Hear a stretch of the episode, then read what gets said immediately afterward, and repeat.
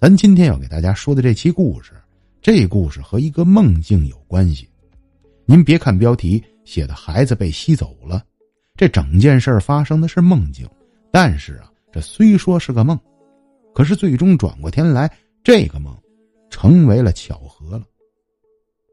所以啊，我很少讲梦境的故事，但这件事太稀奇了，我自己都忍不住给大家讲。而且今儿啊，不是说一个故事。一会儿结尾还有事要跟大家说，所以您呢一定听完了，别听到十多分钟时我这故事讲完一看完了后边懒得听直接摁了，那可就错了，后边还一个故事呢。今儿咱们说这第一件事就是咱们标题的这个故事，这件事发生在天津的，是咱们家一个天津的小姐姐给我讲的，这小姐姐名字叫默默，天津人，从小土生土长。他说啊，就在他小的时候，那会儿家里还住在平房里边的。当时啊，他说出事儿的时候，正面临着整个他们家附近都在平房改造拆迁。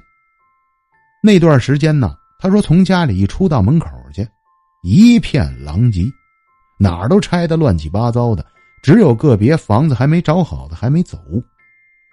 那默默他们家呀，就是其中一个，但默默家不是钉子户。因为新房那边装修迟了点好多灰土啊还没干了，他说根本搬不进去，所以只能住在这拆迁的这片废墟这儿待着，坚持这么一段时间。就在这段时间里，默默说邻居家有个大姐，这大姐家里是钉子户，属于跟政府蛮不讲理那种。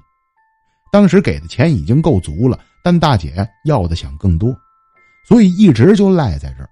跟政府是天天的对抗。默默说这事儿发生的非常突然，就是有这么一天早晨起来，这大姐是急急火火的跑到默默家来了，在默默家门口就敲起门来，在门口就大喊大叫：“嫂子在家吗？在家吗？开门啊，嫂子，我有事儿找你啊。”这天啊，默默还没起床，而且这会儿默默非常小。当时他记得非常清楚，妈妈迷迷糊糊早上起来七八点钟就把门打开了，大姐进来之后就在院子里是特别大的嗓门给妈妈讲述了一件特别吓人的事情。大姐讲述的这内容啊，听得默默就觉得，哎呀，这怎么这么可怕呀？比看那些科幻片、恐怖片还吓人。当时大姐告诉默默的妈妈说：“呀，嫂子，我昨天晚上啊做了个梦，这个梦是别提多吓人了。我晚上半夜梦见啊，我带着我们家孩子在小树林啊门口溜达，溜达溜达，我这孩子就不听话了，奔着这小树林的深处就开始跑，我就在后边追他。结果他跑到这树林边上的时候啊。”忽然间，这树林出了个黑洞。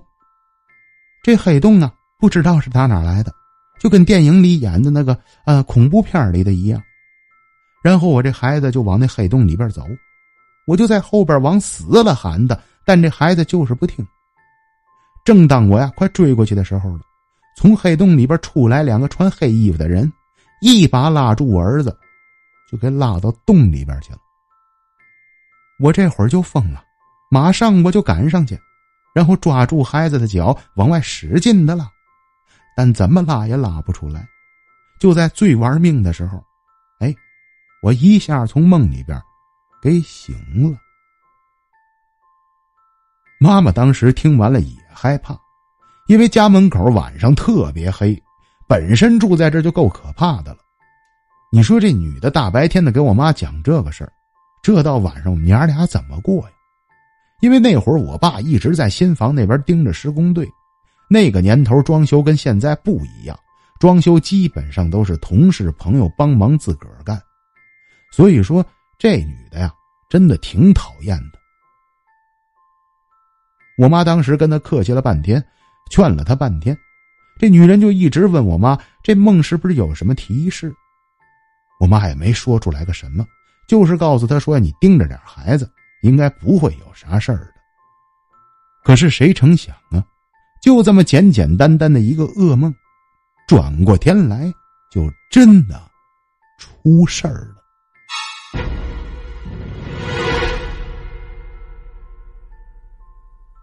事发的时候啊，是他做梦的第三天，也就是跟我妈聊完天的第二天。这天下午呀，我跟我妈在家待着，什么都没干，娘俩就坐在院门口呢说话来着。就看大老远那天呢，找我们家说梦来的这阿姨，头发都跟疯了一样，一边哭着就一边往我们家这边跑，跑到我们家门口就开始哭喊闹了起来，告诉我妈说说孩子丢了，说那天啊梦见的那些情况真的发生了，眼巴瞧的就看着孩子被两个穿黑衣服的人给抓走。当时这年幼的沫沫在一旁听啊，哎呀，这可是出了事儿了，又是个小姑娘，你想想这孩子得多害怕呀。但是你跟沫沫他妈说了这些东西，沫沫他妈也是个女人，能帮你干啥呀？可是咱反过来话说，这女的也是没招了，因为附近的邻居都搬走了，没人帮忙。还有呢，那个年代又没有个电话。默默他妈呀，劝了他半天，这才领着那女的，奔着公用电话就去了。到了公用电话那呀，他拿起电话给幺幺零打电话，给人家警察都说傻了，因为他说的事儿没人信。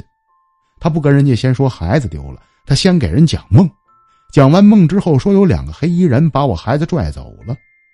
警察同志听完这啥玩意儿？当时警察也不相信这孩子是真没了。讲了半天，默默的母亲呢，也觉得这事儿不行，不能再让他说了，因为他当时处于半疯的状态了。默默母亲接过来电话，跟警察聊了半天，警察这才出警赶到现场。当时到了现场的警察都觉得新鲜，哎呀，这案子怎么破呀？什么是黑衣人呢？问了他半天，孩子从哪儿溜的？讲了半天，就是在家门口溜的。警察当时是调查了半天，没有任何的线索。这女的就从这儿开始啊，人就跟疯了一样，满世界的找孩子。莫说，到了后边，他们也帮不上忙，本身就是妇女和孩子，能帮这女的怎么样啊？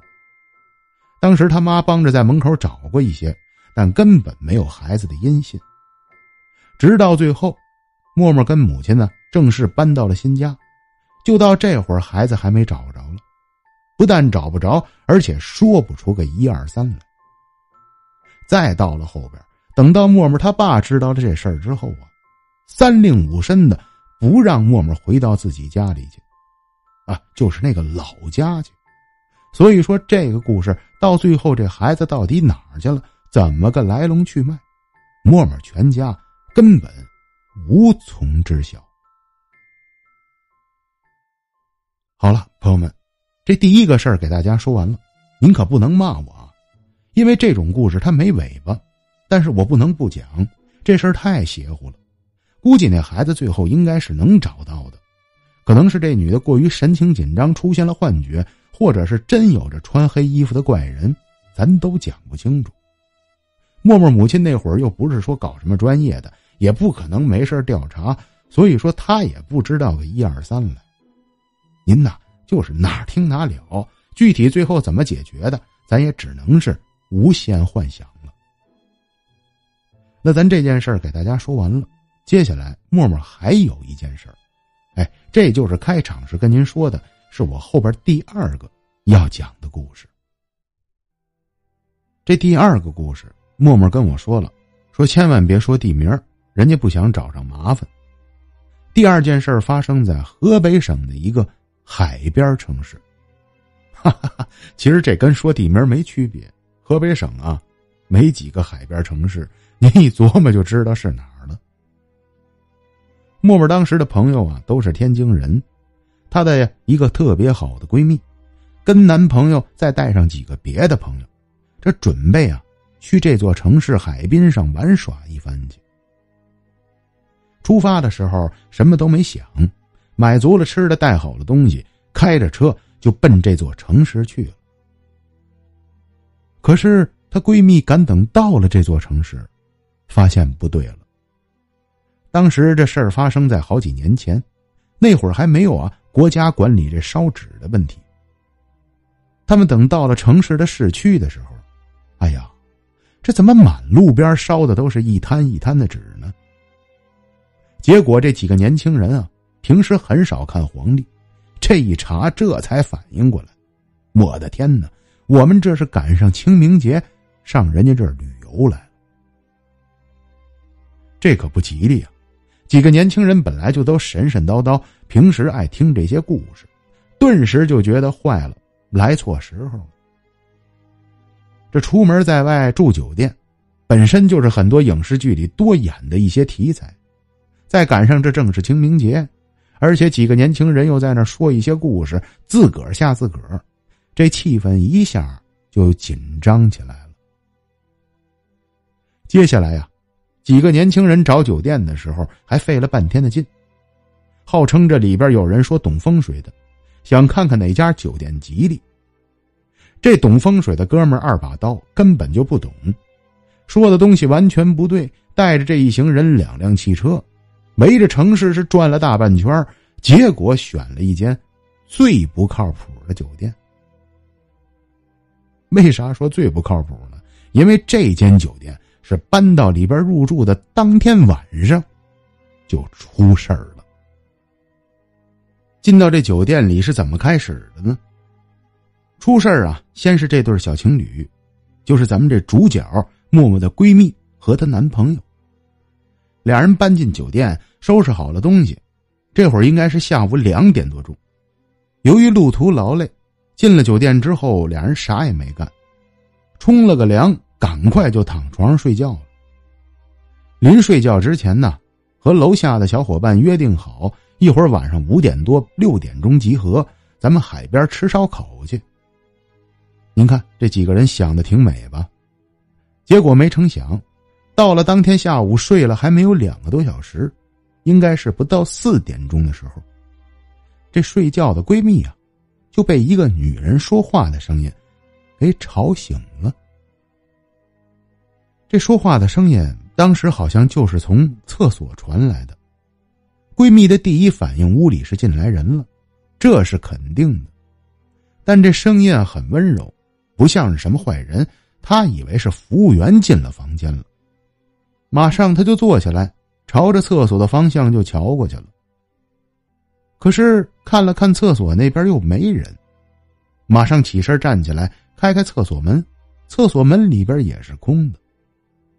他说：“当时我起身的这一刻，那说话的女人的声音就消失不见了。我呀，就觉得我是不是听错了？这会儿还没有感觉到任何害怕的感觉。赶快，我又躺到了床上继续睡觉。但是刚等我躺到床上的时候，那声音又出现了。但是这回出现呢，可就麻烦了。”不再是刚才说的一些支支吾吾、不知道说的是啥的东西。他当时听的是清清楚楚。这女人说呀：“说，你既然住到了这房间来呀，跟我有缘分。今天过节，送我点东西吧。”顿时，她闺蜜这身上这鸡皮疙瘩嗖一下就起来了，因为这声音太真切了。就在她耳边，人就在旁边隔壁的厕所里，而且明显就是人坐在厕所里边，把厕所门打开呀，跟她吱吱的说话呢。她这闺蜜当时不敢出声，一把抓住旁边男朋友的胳膊，就玩命摇她男朋友。她男朋友当时迷迷糊糊醒了，醒完之后，男朋友张嘴要说话，闺蜜马上伸手捂住了她男朋友的嘴。然后拿手啊，就指着厕所的位置。男朋友当时清醒了没有两秒，发现自己的这女朋友不对劲儿，好像是房间里出啥事儿了，这才缓过神来，吱吱的开始听。没想到，虽然男朋友当时这嘴没说出话来，而且明显，他也听见那女人说话。闺蜜当时一看她男朋友的表情非常惊讶，就知道她也听见了，马上拿手就冲她比划，千万别出事儿的意思。她这男朋友也不是什么胆儿大的人，当时啊就躺在被窝里，是一动的也没敢动。厕所里那位啊，就一直在那儿不停的重复这句话。既然来了这个房间，我们呢就是缘分，送我点儿东西吧。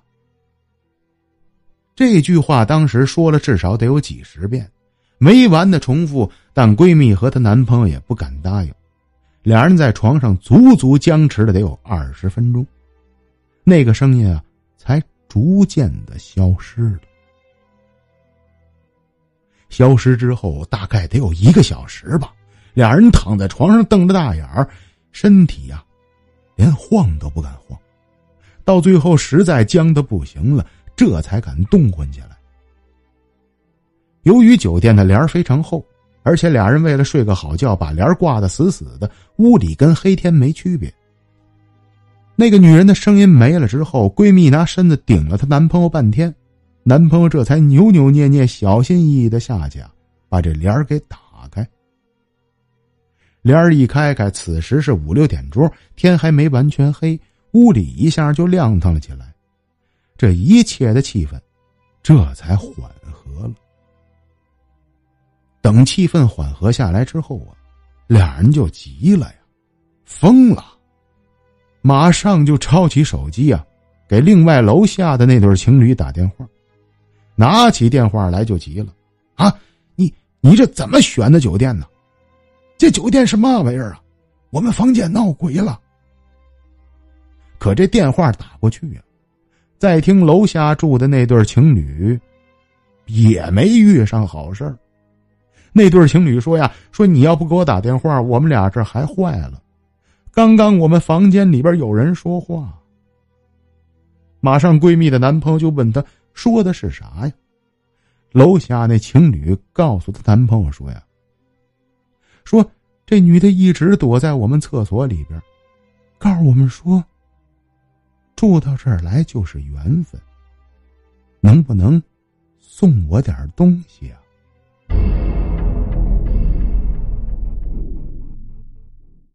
好了，朋友们，这故事也给大家说完了。这是她闺蜜当年啊，在河北省某个海边城市遇到的一件事情。我也不知道人家为什么不愿意说地址。其实隐蔽一下酒店就完了，但是默默要求了，咱也就不说了。这两对小情侣啊，是当天出完事儿，晚上五点多就把房给退了。退房的时候，其中一个脾气还算稍微有点的男孩跟前台就闹起来了，声称你们酒店闹鬼。咱也不知道前台是心亏还是怕他们闹太大了影响生意，把全额的款全都退了。退完是安安生生让他们赶快走了。反正这两对小情侣啊，他们也说不清这到底是怎么回事。接下来在这座城市玩了几天，都别别扭扭的。